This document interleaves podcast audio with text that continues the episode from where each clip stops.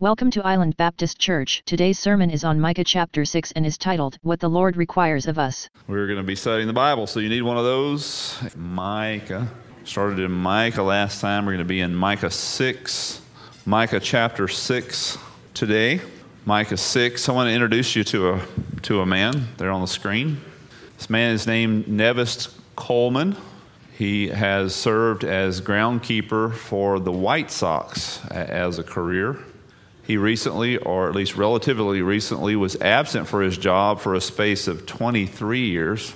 It's kind of a long vacation, but it was not a vacation for him. He was absent for his job for 23 years because he was convicted in 1994 of rape and murder.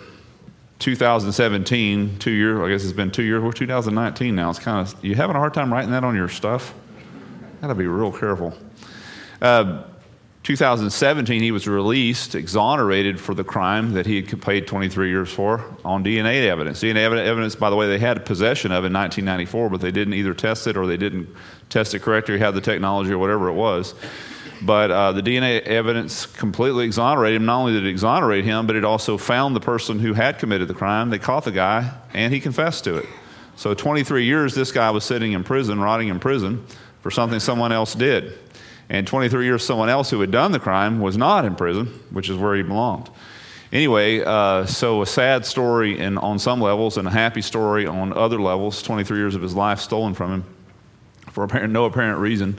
Uh, Cook County uh, judge granted Mr. Coleman a certificate of innocence, which is, I guess, the best they could do for him under the circumstances. I don't know anything about court settlements or anything like that, but nonetheless, he was given his job back. In fact, they con- the White Sox contacted him and said, we want you to have your job back. In fact, they gave him his job back, his the exact same job he had when he was convicted, at the salary plus all the benefits and all the increases and raises he would have gotten in those 23 years. They gave it all to him. He walked back on there. The guy who's the director of the entire thing, as far as the um, groundskeeping is concerned, is a guy by the name of Roger Bossard. They call him the sod father uh, for the director of grounds. This is what he said. He said to, to uh, Mr. Coleman, he said, I saved your spot for you. I knew you'd be back, he said. Wasn't that a great story? Uh, it's so great to see when justice comes through. It's also, on, at the same time, equally sad because justice did not happen for 23 years for him. And it did not happen for someone else who had done those things for those 23 years. And so, on the one hand, it's great to hear and heartwarming to hear that, that the system, if you will, or the people in the system actually worked uh, at the same time, it also saddens us to realize that uh, injustice still reigns. We still live in a place where uh, the, and it's not again, it's not the system. What's the, what's the problem? It's the people. That's exactly right. Uh, we're short sighted. Uh, we, don't, we don't do everything we should. We're sinful. Uh, we have our own prerogatives, we have our own agendas, and we pervert justice or we overlook justice, depending on whatever the case may be. Looking forward to the day in which God is going to bring justice to the earth, which He will uh, in force. It will not be accepted, but he will have to force it on us. And, and um, that day is coming. But waiting for the heavenly invasion of justice, God calls us to be diff- make the difference wherever we find ourselves. It's not that there just can't be justice. No, God has left. He's left representatives of Himself here. Guess who those people are? Yeah, here we are. You claim to belong to God through God's Son, Jesus Christ. You are a representative of God. And He has called us called us to make a difference, and we can't miss that call. Jesus says this in Matthew chapter 5 You are the salt of the earth, you're it. He doesn't have several systems to bring preservative, if you will, to our culture, to our nation, to our communities, to our world, or wherever we're from. He doesn't have other things that he's using. He's not sending the angels down here to do our job. We're it. You are the salt of the earth. You, if it's going to be preserved, it's going to be us that does it. Or it's going to be us that funds it. It's going to be us that pushes it. It's going to be us that votes for it. It's going to be us that makes it happen. It's going to be us. You are the light of the world. So if it's dark and it gets lit, guess who lights it? Us. We are it. He doesn't have an alternative. He doesn't say you are part of the light of the world. You should be the light of the world. He says you are. A city set on the hill, what? Cannot be hidden. That's where he's placed us. That's where He's placed us. Those who claim to belong to God through His Son, He has placed you in a prominent position. It's up to you whether you shine But he has called us to be that. How can we possibly read these things that Christ has said to us and think somehow that we are not we are relieved from our responsibility to make a difference wherever we find ourselves? We cannot do it. Not only are we not relieved from that responsibility, I would suggest to you we might be very well indicted if we don't carry through with what God has called us to do. I say that because that is context of what's happening here in the book of Micah. God is dealing with his people, the Jews, because they have not left him overtly, that is, obviously. They're very religious, they're very faithful, they're giving, they're doing all this stuff, but in their hearts and in the effect they've had in culture, they have left him. They have. So, hear what he has to say here in verse 1. Hear now what the Lord is saying. Arise, plead your case before the mountains. That's going to be your jury because they stand as a witness effectively saying, Let the hills hear your voice. Listen to you, listen, you mountains, to the indictment of the Lord. Yee.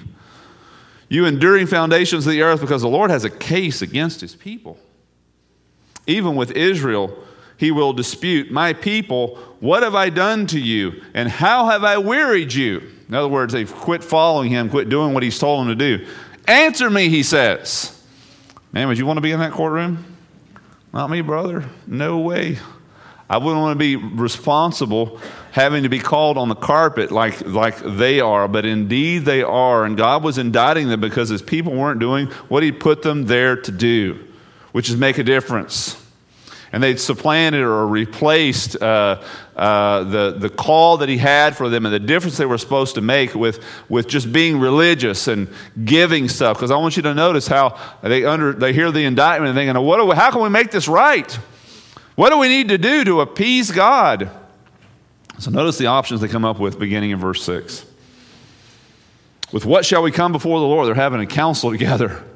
Man, we got to get out of this. I don't know what we did, but let, we got to fix this. What we, let's come up with something. Here we go. And bow ourselves before the God Most High. Shall I come to him with burnt offerings, with yearling calves? And by the way, they had it to give.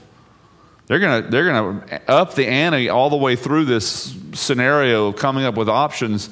They're going to up the ante significantly. And the reason why is because they had it to give. God had blessed them tremendously under the, the tenure of Micah, which is under Uzziah, well, actually after Uzziah. Isaiah was under Uzziah. His ministry starts when Uzziah, after Uzziah dies. And then Isaiah and Micah are preaching during this time. King Uzziah and the king, king of the northern kingdom of Israel had brought the, the, the nation almost 100% back to the days of David and Solomon as far as territory they conquered and the level of peace, the power, the amount of the opulent wealth that the nation had. Man, they were, they were living prosperously. So they had it to give. Let's offer him some cows. you know, Let's give him some rams, right? 10,000 rivers of oil, they say in verse 7. Uh, that's a lot of olive trees. They had it to give. Shall I present my firstborn for my rebellious acts? There's been time in my life I'm thinking that wasn't that big a sacrifice. I was like, yeah, come get him. I've always read that thinking, man, since I've had kids, thinking, I don't know, some days that doesn't sound like that big of a deal. I mean, it was. They were being serious about it. They had it to give. God had blessed them everywhere. They had a bunch of kids, they had opulent wealth, they had peace on every side, they had a strong military, they had great administration.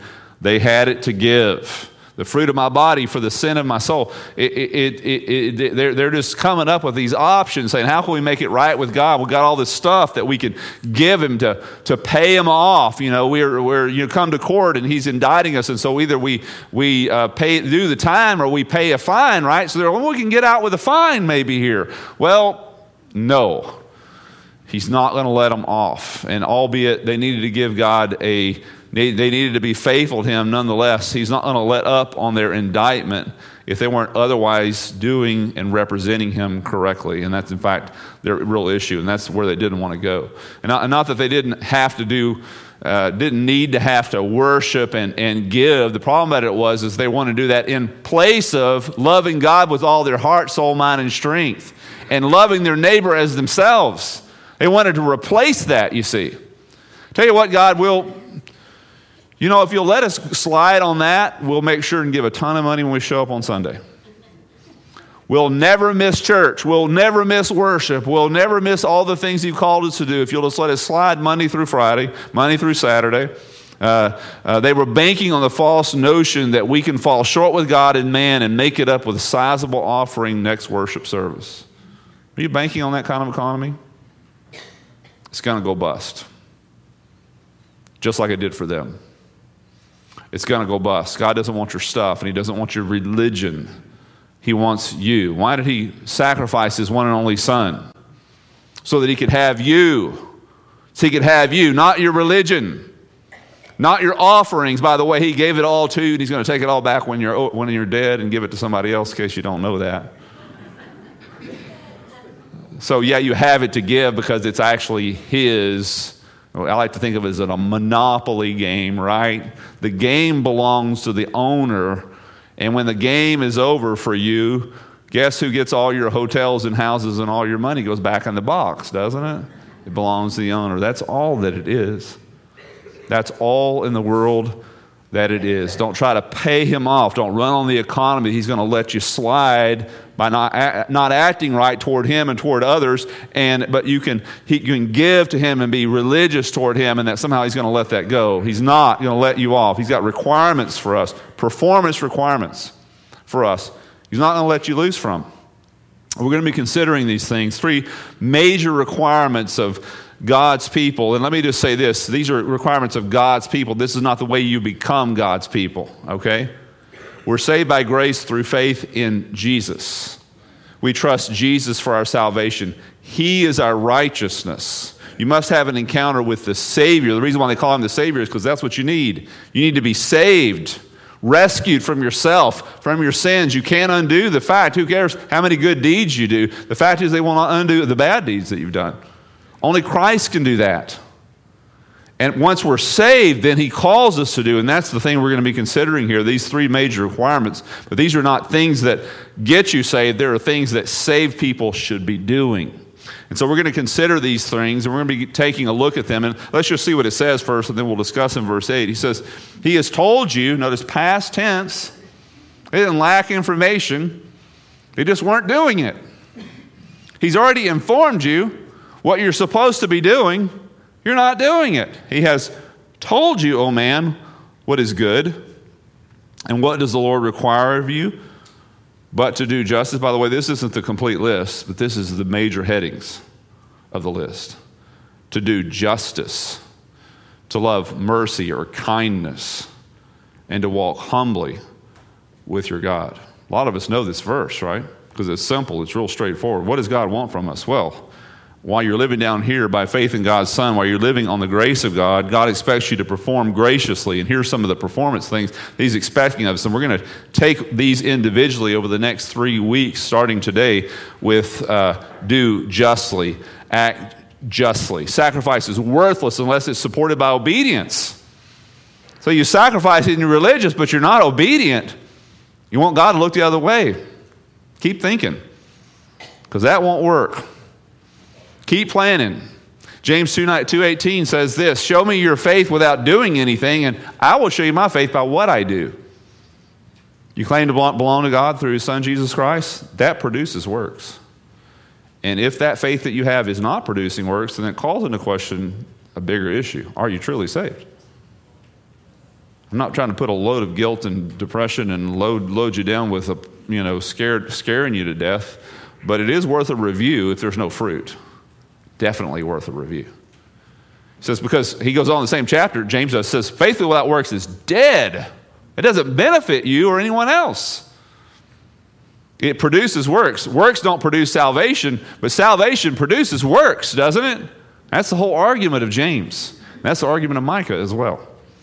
Again, the doing justly, the do is the key part here. It's not enough to just think justly or to know or want justice. It actually has to be done. Justice isn't justice until you act on it. You, me, act on it. This is an action. That God is asking us to take. And there's gonna from this point on some, some things and points I'm going to be bringing up here uh, that come uh, from, in particular, a sermon by, the guy, by a guy by the name of Andy Payne. I don't know him, but I want to make sure and give him credit here. And some of my points are also mixed up in here. And at this point, I can't really remember who I, whether this is mine or his. So I'm just going to tell you, give it all credit to him. But this is good stuff. So I hope you're listening. Why do we need to act on justice? Isn't it enough for us to elect the right people? Is it enough to believe justly? No, it's not. Apparently. Apparently, it's not. Apparently, we have to do something. Why do we need to act on justice? Well, number one, because God says so. Says so. Did you not raise your kids that way? They ask a question why do we want to do this? Because what? I said so. There are some things you just can't explain. Some things there's no time to explain. Want to be a good parent, you want them to understand, but sometimes they can't get it. But the bottom line is we're moving forward. When God comes to you and says you need to do this, that's there's nothing wrong with asking the question why, but make sure you're asking the question while you're moving forward, you see. Not I'm going to sit here until you explain yourself to me. Well, I found that he doesn't respond well to that. You did, did you respond well to that kind of stuff as a parent? You expect God to do that? No. God, as they say, another thing coming, don't you? Why should we act on justice? Because, first of all, God says. So, number two, because God is just. Because God is just. You claim to belong to Him, but you don't act in, the, in kind with His nature? Again, that calls to question some important things. Consider James, uh, Psalm 37, verse 28 For the Lord loves justice you want to do something that absolutely just God loves? He loves to see justice done. He loves to see wrongs righted. He loves to see people helped. He loves it. It thrills his heart when a child of his that he bought with the blood of his one and only son uses the power of the Holy Spirit that indwells him and her to do something that makes a difference for the better. He loves it, doesn't he? He loves it. He loves it. Why do we need to act on justice? Because it is God who is just. Isaiah 30, verse 18. Therefore, the Lord longs to be gracious to you. Therefore, he waits on high to be, have compassion on you. For the Lord is a God of justice. How blessed are all those who long for him. God is a God of justice. Psalm 36. Your righteousness, speaking to God, is like the highest mountains, your justice like the great deep. Go over here to the ocean and take a look. That's how vast and how deep the justice of God is. It's like the waters covering the sea. It's unfathomable. Can't get to the bottom of it, can't run to the last bit of it.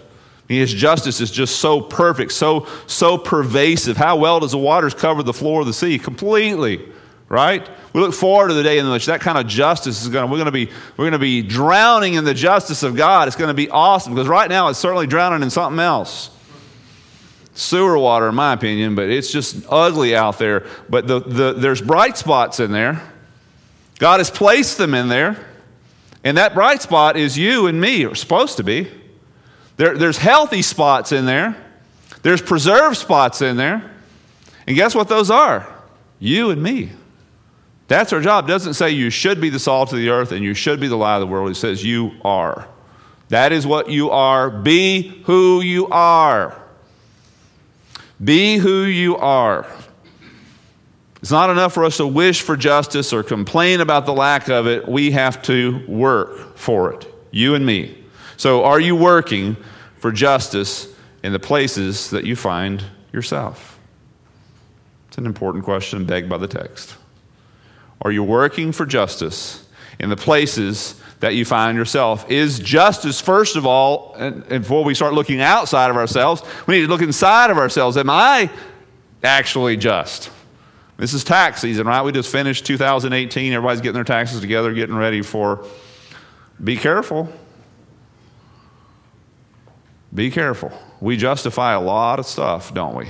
Who's going to find out? Maybe nobody, but God always sees. God always sees. So you're going to fudge on that because why? because, well, I got to take care of my own and I got to be careful and shrewd. I'm not think, saying there's anything wrong with that. I'm just saying if what you're doing is actually not honest, then what you're saying is, is that I really trust my way of handling things over the top of God. I, I need to finagle things because I'm better at blessing me than God is. Because if I do it the other way, I'm going to have less money. Right? So God's not able to make your less more and then what you've finagled for yourself, that more, he's not able to make it less, oh, yeah, you can count on it. He's not able to make an example out of his kids who should be acting right. I don't know if you've ever had an audit before, but um, my, my understanding is, is they're not exactly fun. And you want to mess around with stuff and get make God make an example out of you, well, I think he probably will do that for you. Who do you trust? It starts justice starts within my within me, and then it goes outside of me. Are we working for justice first of all within ourselves, and then with outside of ourselves? There was a Baptist church I read an example of. It reminded us of our little Baptist church here because of the things they did. A Baptist church working with people in poor neighborhoods, with financially supporting them, counseling them, enabling, uh, helping them with circumstances and situations, legal situations, and all kinds of stuff. And they were supported by a couple of different entities that were supporting them financially, and they had. A, another church called them and said, Listen, how can we help you? Uh, we've, we've, we, we, uh, can we give you money? And the pastor, of course, all pastors are going to say, Absolutely. the pastor did say, He said, uh, you know, we can use all the money that we can possibly get. He says, honestly, though, and I would say the same thing as a pastor, we really need people. We, we really need people. We really have more money to do stuff than we have people to do stuff. True for that church, true for this church. Working and helping and serving, we need people who will do stuff. We need people who will take up a cause and run with it. People who will take off and not come to Pastor Greg and myself or any committee of this church and say, Is it okay for me to do this? Listen, if you're not using the funding of the church or the, or the church building, don't ask our permission to serve God. Go and do it. Maybe even we'll put you in the budget to support you because you're doing so awesome. God's working so powerfully. But it doesn't say anywhere in the scriptures that it's got to be under the church budget, it's got to have the permission of the pastor before you go out and do it. No, it says you go and do what's right. Go and do. Go and do. You have the permission and the call and the command of God to do those things. We can't just fund justice or vote for justice. We have to get our hands dirty. You and me. You and me. Well, this, by the way, raises and, and, and I believe answers an often asked question. Here's the question If God is just, and believe me, He is, if God is just, then why are we surrounded by so much injustice? We hear that a lot, don't we? You claim that God is just, then why do we have all this injustice? Well, I can answer that question, but I would like to answer it this way. We get into a big theological issue. I think it's very simply answered by this story that I heard. I read two, two men discussing religion and politics, and they got off on the off of politics and got on to religion. And one of them being honest with each other, you know, just being trying to be real and hold each other accountable. And one said to the other, he says, Sometimes I would like to ask God why he allows poverty and famine and injustice when he could do something about it. And the other guy says, Well, why don't you ask God that question? He says, You know, I considered asking God that question, but then I was afraid He would ask the same question of me. That is so true. Why are you here? Bible says you've accepted Christ as personal Savior, you have a home in heaven. Why aren't you in heaven? Was God not able to transport you there? Is it not true we're seated already in the heavenlies with Christ? Is that not true? Yeah, it definitely is. So why aren't you physically there? Just take you out of here. Back to the original statement you have been left to be salt and to be light. And God is going to hold you to that. God is going to, He's going to hold you to that. Uh, a song popularized, I'm not sure if it was written by, but popularized and sang by, by a guy named Matthew West is a song. We've sang it here in our, in our services. A, a song called Do Something, right? Kind of like the swoosh with the kids here. Just do it. Do Something is the name of this song, and here's one of the lines from that song. It says, I, I just couldn't bear the thought of people living in poverty and children sold into slavery. He says, the thought, the thought disgusted me. So I, I shook my fist at heaven and said, God, why don't you do something? And God's reply was, I did. I created you. I, I created you. Before we ever start shaking our fists at heaven, start asking ourselves, so what, so what am I here for? Yeah, a lot of questions will be answered if you and I would just simply stop looking around. Who needs to do this? And where's God? And where's the church? And where's the pastor? And where's this and that? And start saying, what about me? What, what about me? What, what, what, should, what should I do, be doing? God created me for a purpose. I, I was born in and, uh, and uh, into a line of sinners, and now I've been recreated in Christ Jesus into the line of the redeemed, and then I'm still here. Yeah, for a reason, for a purpose. And yeah, I understand that purpose is that you're going to be perfected and all this kind of stuff, but you know, heaven's going to be an instant perfection. Why not just go there? Because your perfection down here, you're perfect, being perfected down here in, in part because so that you, your people around you can see your good deeds and praise your Father who's in heaven. But you got to do good deeds before they can see them. There, again, do is important here. It has to be done. Je- Jeremiah 22 is one of my favorite verses, and I'm going to get it up there. One of my favorite verses because it says so much about our responsibility and God says such a, uh, in such an incredulous way. Uh, in Jer- Jeremiah is 150 years after, after Micah and Isaiah, and he's, he's preaching to the Jews as they've ceased, they've just completely ignored God and, and the messengers he's been sending to them. And, and they're, they're at the very end. They're the final several kings there that are in rapid succession in the book of Jeremiah before Babylonian king is sit down in judgment to destroy the city of Jerusalem and cart off the Jews into, into uh, exile. And God is arguing with one of the kings about his, the way he's acting, the way he's treating his people. And he argues with him about it based upon, and this king, by the way, is a descendant of David. He's of the bloodline of David. The only ones that can sit on the throne were the descendants of David. He argues with that king back to the original founder or, or, the original person that sat on that throne, which was David. He compares the two of them. Listen to what he says Woe to him, speaking to this king, who builds his palace by unrighteousness his upper rooms by injustice, making his own people work for nothing, not paying them for their labor. Woe to him. If God says woe, it's woe. Did not your father, he's not talking about immediate father, he's talking about an, a predecessor, an ancestor, in particular in this case, David. Did not your father do, remember, that's the operative word. Not just a matter of he knows what's right or wrong. David did the right thing. Did not your father do what was right and just so that all went well with him? The answer is yes, he did. He, he defended the cause of the poor and the needy so all went well. Is that not what it means to know me? declares the Lord. That you do stuff, you see. That, that you do stuff. We, we harp on this whole issue of knowing God and, and it's a big deal. I mean, that is, that is it. You know, coming to know God through his son, Jesus Christ, having faith in his son and being rightly related to God. To those who many has received him, says in John 1.12. To them he gave the right to become the children of God. I mean, that's what an incredible thing to be in right relationship with God. But that relationship is supposed to produce fruit. It's supposed to produce signs. And the signs aren't the the gifts, if you will, even though those can be, those are not signs. They're signs to a lost world. They're not signs to a world that says, listen, they actually are different. Something has actually changed about them. Is this not what it means, as he says there? Not what it means to know me, to, to do what's right, to fear God, to stand up for what's right, to treat people correctly. Is this not what it means to know me? How many people here know God? the, the congregation, like only one person raised their hand. It was like, I'm not really sure now. Pastor Bill has gotten on to us. so you know God or you claim to know God. What are you doing that shows that? That's the point of Micah. That's the point of James.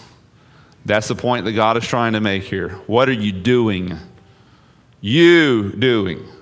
that shows that. There's not just one thing to do or two things to do, there's multifaceted things. But salvation produces fruit. It produces a lifestyle that demonstrates that you know Him. Actions, doings that demonstrate that you know Him. It just does. And you may say, well, with regards to justice, that what could I do? It's just me. I don't have any influence. I don't have any power. I don't know anybody. I'm not related to anybody political positions. I don't hold a political position. Well, let me give you an example of the things that can be done by simple people who are just determined, determined to do something. An example from history, the late 1800s, King Leopold II, King of Belgium, started colonizing the Congo, of course, the European powers began to control certain all, all of Africa, and uh, the the Kingdom of Belgium began to control the area of the Congo, began to colonize it. It was a land rich with natural resources. In particular, it was rich with rubber. Rubber tree was there. And there was way more available rubber. And of course, at that time, the end of the 1800s, beginning of the 1900s, is when rubber became really, really important. Bicycle tires, of course, were already in existence. cart tires, car tires. And so rubber started, the price of rubber per pound started going up. And so King of, of Belgium was like, oh, we got to make some money here. And so way more possible rubber to be extracted from this country than he actually had workers. And so what he began to do is he began to enslave. This is late 1800s, early 1900s. We think slavery ended in Europe, and it did in Europe and in America back in the middle 18 or early 1800s. But it didn't end in Africa. In fact, arguably not over even now. He began to enslave these people, and I mean literally enslave them. They were in chains. They didn't get a salary. They just worked for the Belgian government, and supposedly he cared for them, but uh, the evidence proves otherwise. And he would demand of them a certain quota. He would demand of them that they do certain things, and they were slaves. And um, he also, because he had, there was rebellions and other things, the way he would put down those who either didn't make their quotas or didn't show up on time or didn't do what he was told, he would have them killed. And he noticed the inventories of his, not arms supply, but his ammunition supply, in particular to the Congo, they were using a bunch of ammo. And so he required them to account for their ammo, that they weren't just shooting random stuff like animals and birds and stuff like he wanted to make sure that they were actually killing the people that needed to be killed for him. And so he, had, he required them to, uh, their accountability that they had to account for every bullet with a severed hand or foot. So they began to stockpile these hands and feed. That's the way he treated them. That's what they did. His, his forces down there called the force publique were the ones that killed scores tens of thousands of people in the Congo, all for the sake of rubber to be imported to Europe for the, for the trade and, and, and into the United States as well. So, what happened was so this was a massive injustice. The people that lived in the Congo were powerless. They were basically enslaved. Uh, the few people that were not from the Congo that lived down there, that from Europe, saw these atrocities and decided they couldn't do anything about it. And what can you do against a king anyway? And they had no power, no voting power, no way to undo anything. And there was, but nonetheless, there was a mild mannered British missionary couple who had gone to the Congo, believing God had called them there, guys by the name of John and Alice, who believed God had called them there to reach these people for Christ. And that's what they had been doing for quite some time. And they began to see these atrocities. And they asked the same, What can we do? It's just us. It's just us and a handful of churches that we were affiliated with who are sending agency back in England. What could we possibly do to undo a king and this horrible thing in a foreign country? And the king also is from a foreign country. And so they decided to do something. The only thing that they could do was they had in possession of themselves, this is early 1900s, of what was called a Kodak Brownie camera. This little original one of the few, uh, began to mass produce these cameras that individuals could own. They had this Kodak, Kodak Brownie counter, and in particular, Alice, the wife of, of this couple, began to take pictures, all, all, everything that she could.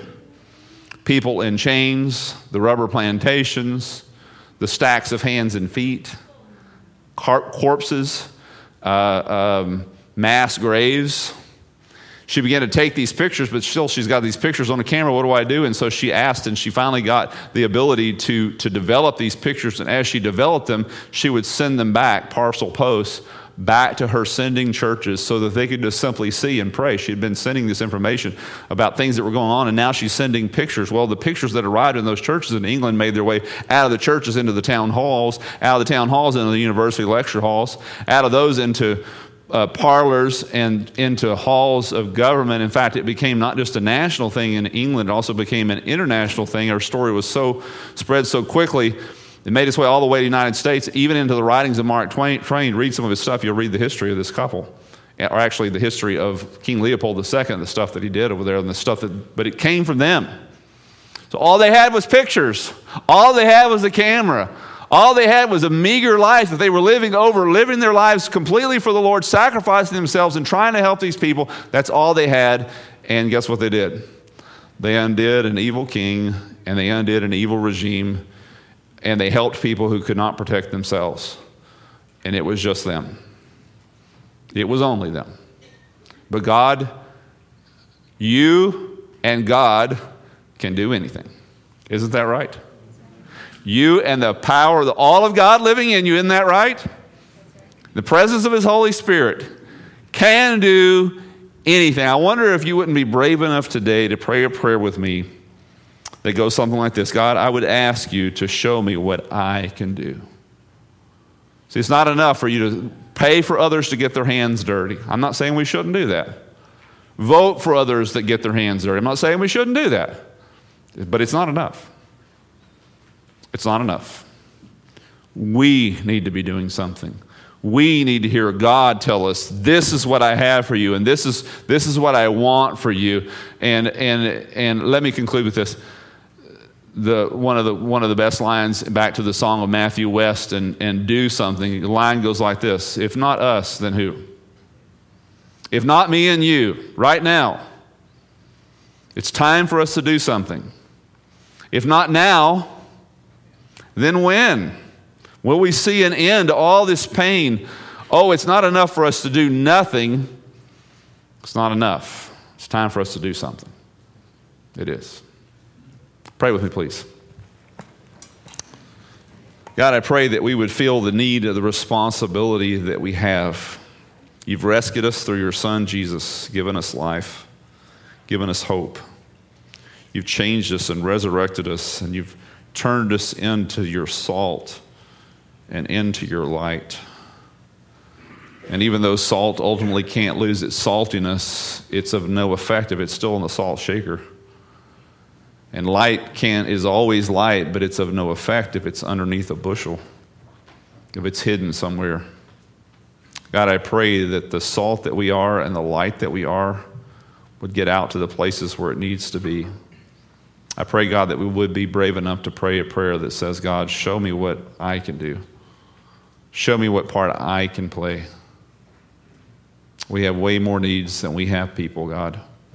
And you know that. I pray that you would send, you, the Lord of the harvest, would send workers into your fields.